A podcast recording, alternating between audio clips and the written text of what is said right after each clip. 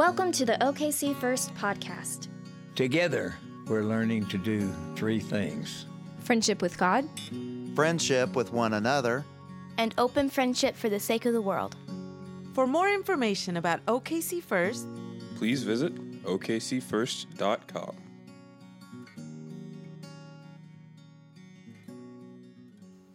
And now the Lord says, who formed me in the womb to be his servant, to bring Jacob back to him, and that Israel might be gathered to him? For I am honored in the sight of the Lord, and my God has become my strength.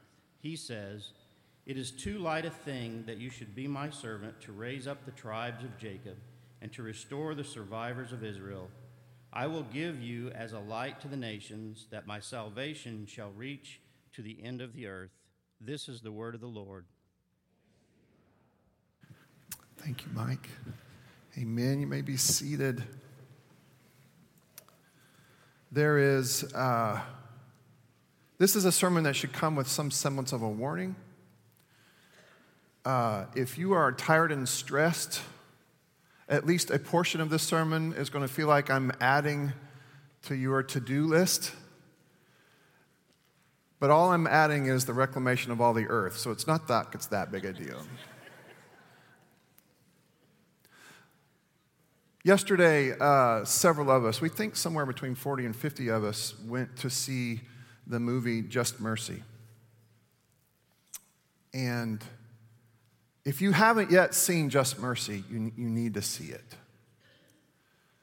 As your pastor, I, I, it caused me to kind of think through what it is that I'm doing as your pastor. And as your pastor, I, w- I would say this. I, I think what I'm trying to do is make sure that on a regular basis, I am saying the things and we are doing the things that keep you anchored, anchored, intentional word there, anchored in the love and grace of God. I, I want you to understand that love and grace, that unmerited favor, is constant and reliable, and God's mind about you is made up and all of that, right?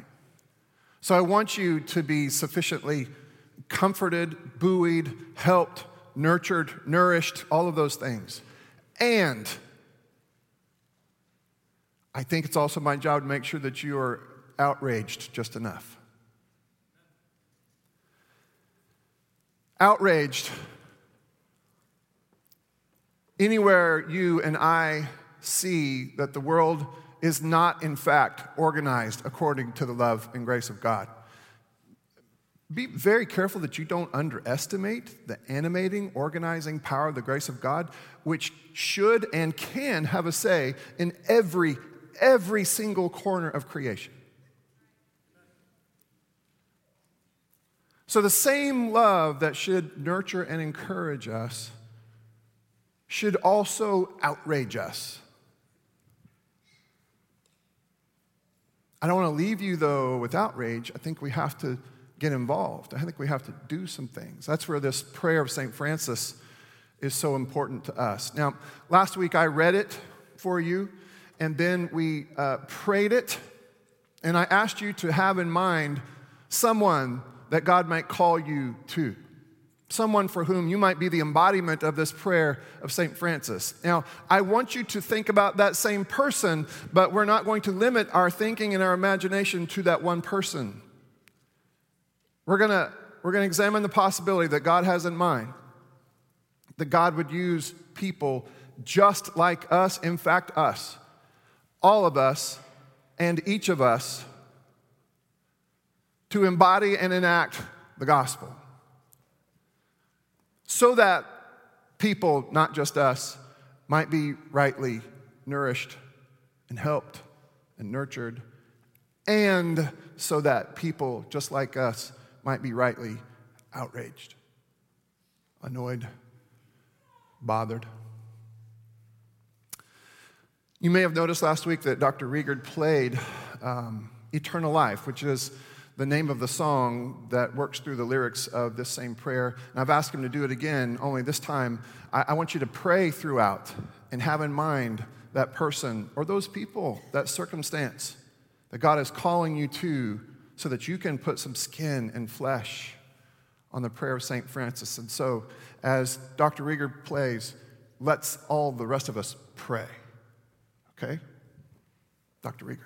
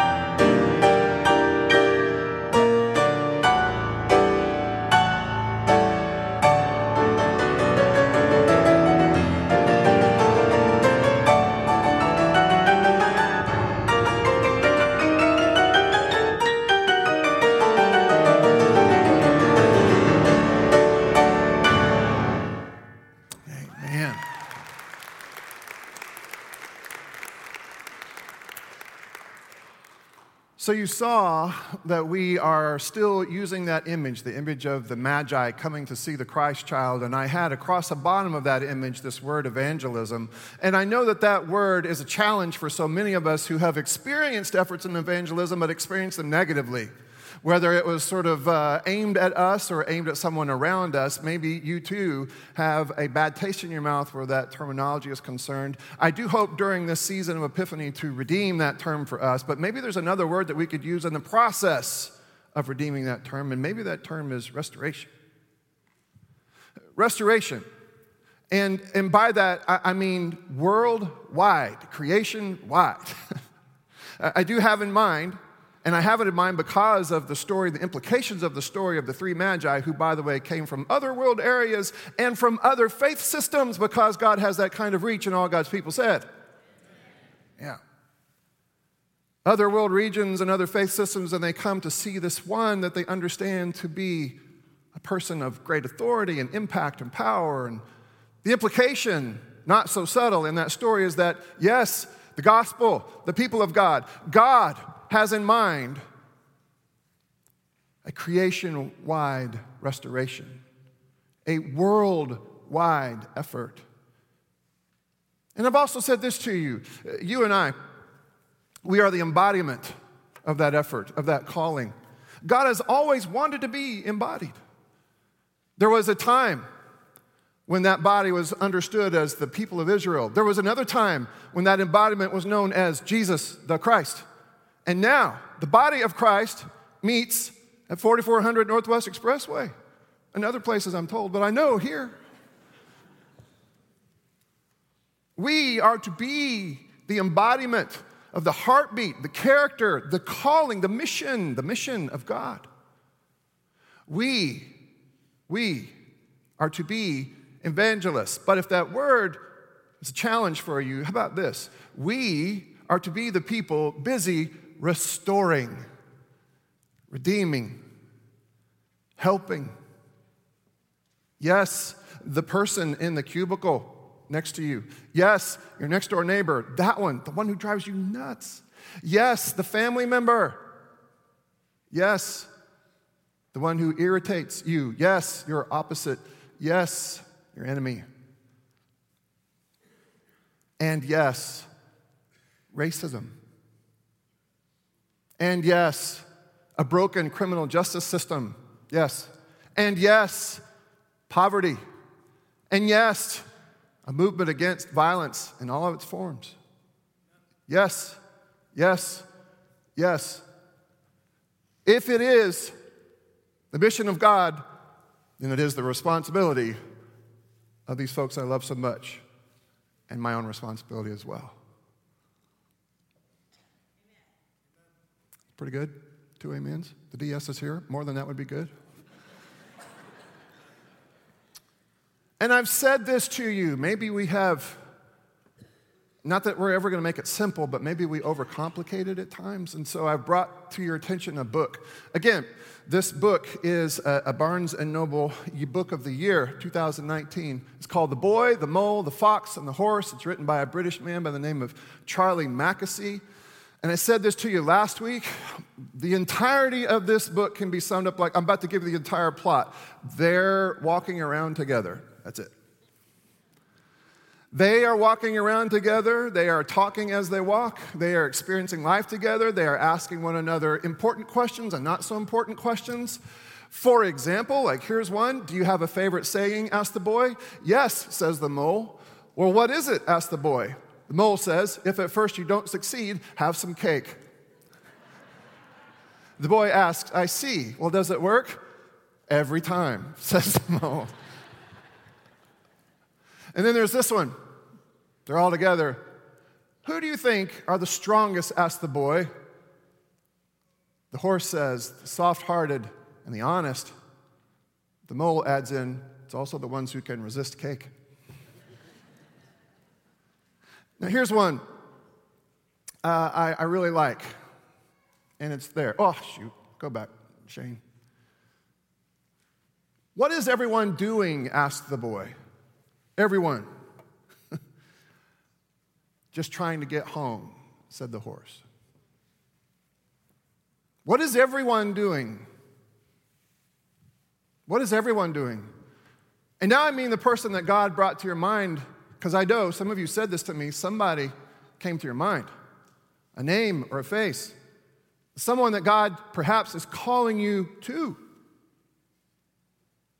Well, what is he doing? What what is she doing? Maybe you feel the same burn that I feel, and you're called to, to tackle some of these big issues. Well, what are those other people doing out there? Those people that I will inevitably somehow be working against. What, what are they doing? Well, I think, to be fair, everybody is just trying to get home. Everybody's just trying to get home. Which is an interesting concept given one of the major sub-themes of Scripture. In fact, I think one of the ways to describe the ongoing plot line of Scripture would be this. You have home. Think maybe Garden of Eden. And then, for one reason or another, people are leaving home. Perhaps they're banished. Perhaps they walk away from home, wander away from home. Perhaps it's not their own decision, and they are exiled. But Scripture can pretty well be summed up in these sorts of themes. There's home, there's leaving home, and then there's returning home. Home, leaving home, returning home. I just mentioned the exile. I know when Jason teaches his class, let this be another, I probably ought to have you start to do these parts for my sermon, but I'm not. Uh, let this be another ad, I guess, for Jason's, for Jason's class on Wednesday nights that helps you to know how to read the Bible. It helps you to know that there is, there is a plot line in there to help you to know that you can read it poorly and minimize and even mute its effect in your life, or you can read it well and amplify its effect in your life.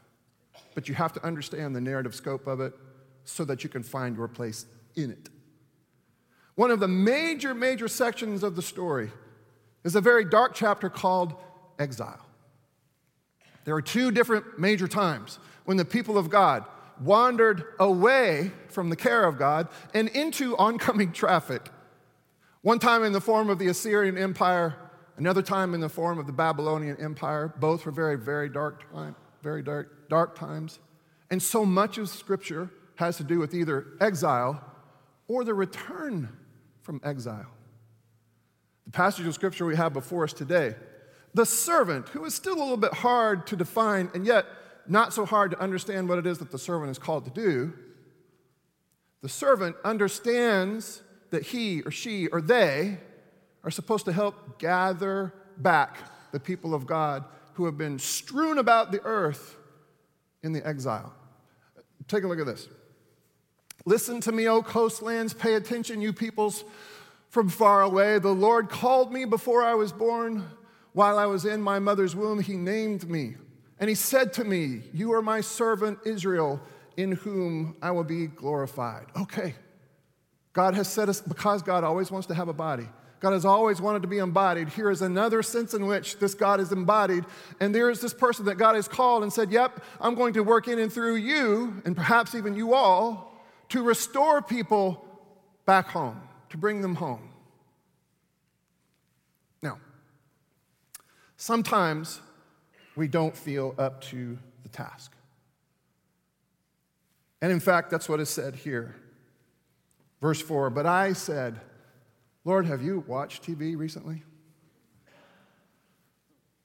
Lord, are you aware of the interwebs and what plays out on my screen every day? Have you seen the news feed?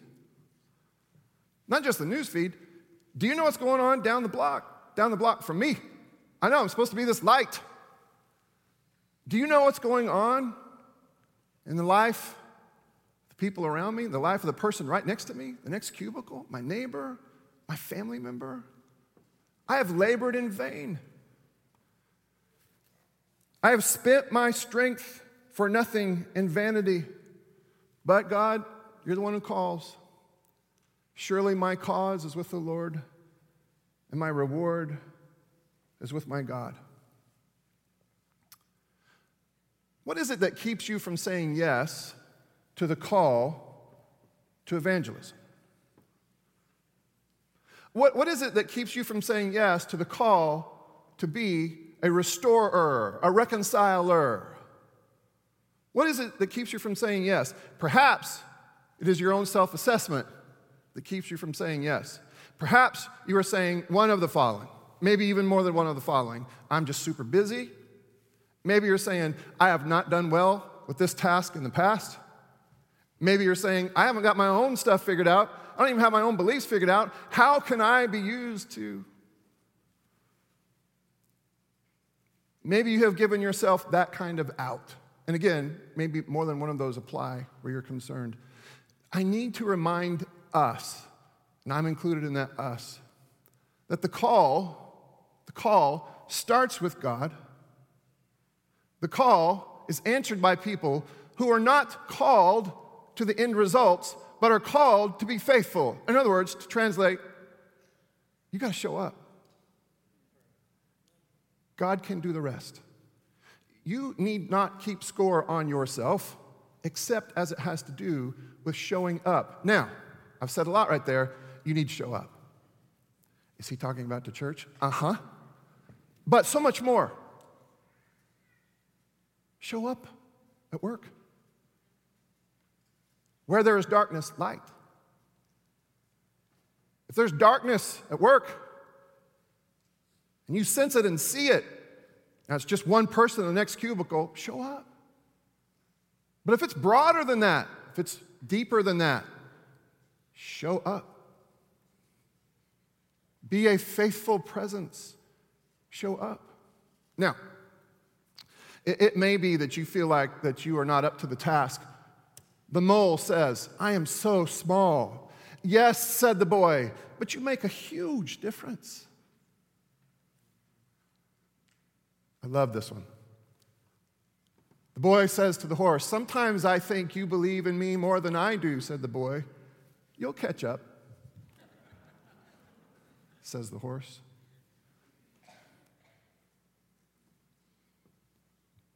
You'll catch up, says God. To you. You know, God, sometimes, and I promise you, your pastor has had this thought. You know, sometimes, Lord, I think you believe in me more than I believe in me, to which God is faithful to respond, uh-huh. You'll catch up. You'll catch up. I don't know. I don't know if I have it in me to say what needs to be said. I don't know if I have it in me to be what I need to be. Well, it's not really about you. It's about God. And my suspicion is God can, even in the moment where you feel like you can't. And now the Lord says, who formed me in the womb to be his servant, to bring Jacob back to him, and that Israel might be gathered to him. You thought we were just talking about the person in the next cubicle. All right, buckle up, everybody. And now the Lord says, it is too light a thing that you should be my servant to raise up the tribes of Jacob and just restore the survivors of Israel.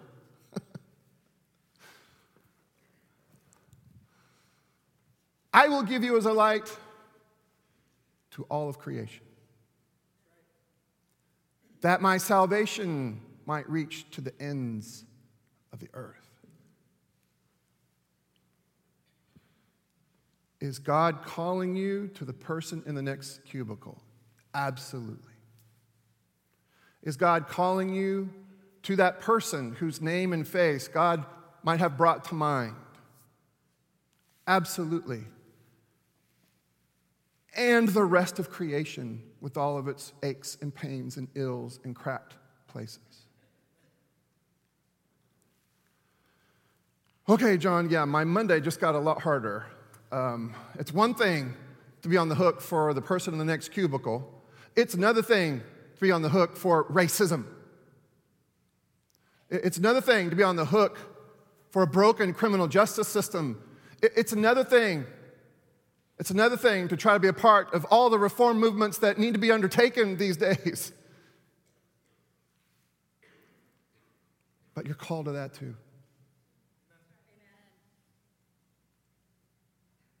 Now I've got some really good news. The same tactics, the same strategy, more importantly, the same resources that you have at your disposal as you navigate into the life of the person in the next cubicle, all of those same resources, all of that same thinking, all of that same theology and strategy, that's the same stuff that you will employ as together, arm in arm, we take aim at racism.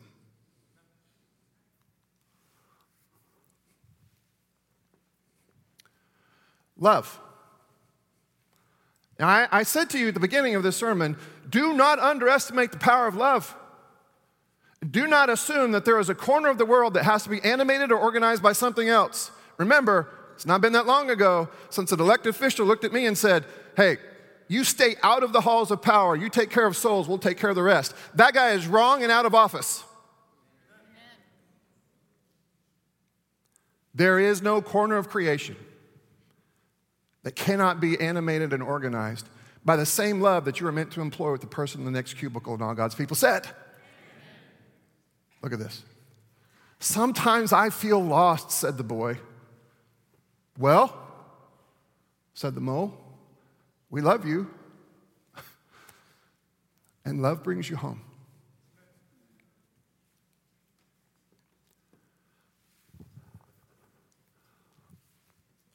And home isn't always a place, is it? Asked the boy. Here, here's how my armchair amateur theologian's mind might re-articulate this. The kingdom of heaven isn't always a locatable place, is it? The kingdom of heaven is anywhere and then everywhere, or love as it is articulated, embodied by this God, by the one that we see in the face of Christ. The kingdom of heaven is anywhere where that love is granted the authority to animate and organize. Anywhere that is, it's the kingdom of heaven. Everybody's trying to get home. Home isn't always a place. Home is the kingdom of heaven. And you participate as you learn this love and learn to embody this love. So the closing move of my sermon, and you go ahead and make the switch now, Shane, is the all-church slideshow. Twelve months' worth of you, in one form or another, putting some skin and flesh on the mission of God. Because, as you will see in so many of these different pictures, you have employed the greatest resource that we have to employ as it has to do with this mission and our calling. You have employed in little ways, in big ways, as you have worked with one person, as you have worked with lots of people. What I'm telling you is this: watch and see for yourselves that there is great evidence that love can, in fact, animate and organize the world.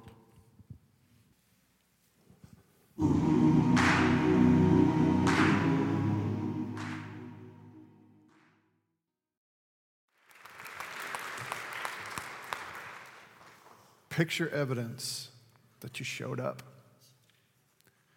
And we did everything from have uh, little Sunday school gatherings to neighborhood events, to events that we hosted for the city that involved elected leadership, to mission trips in Cactus, Texas, Toronto, Zambia, where we remain involved. Those weren't just one and done. We stay involved. Showed up and employed love in the smallest of ways and the largest of ways.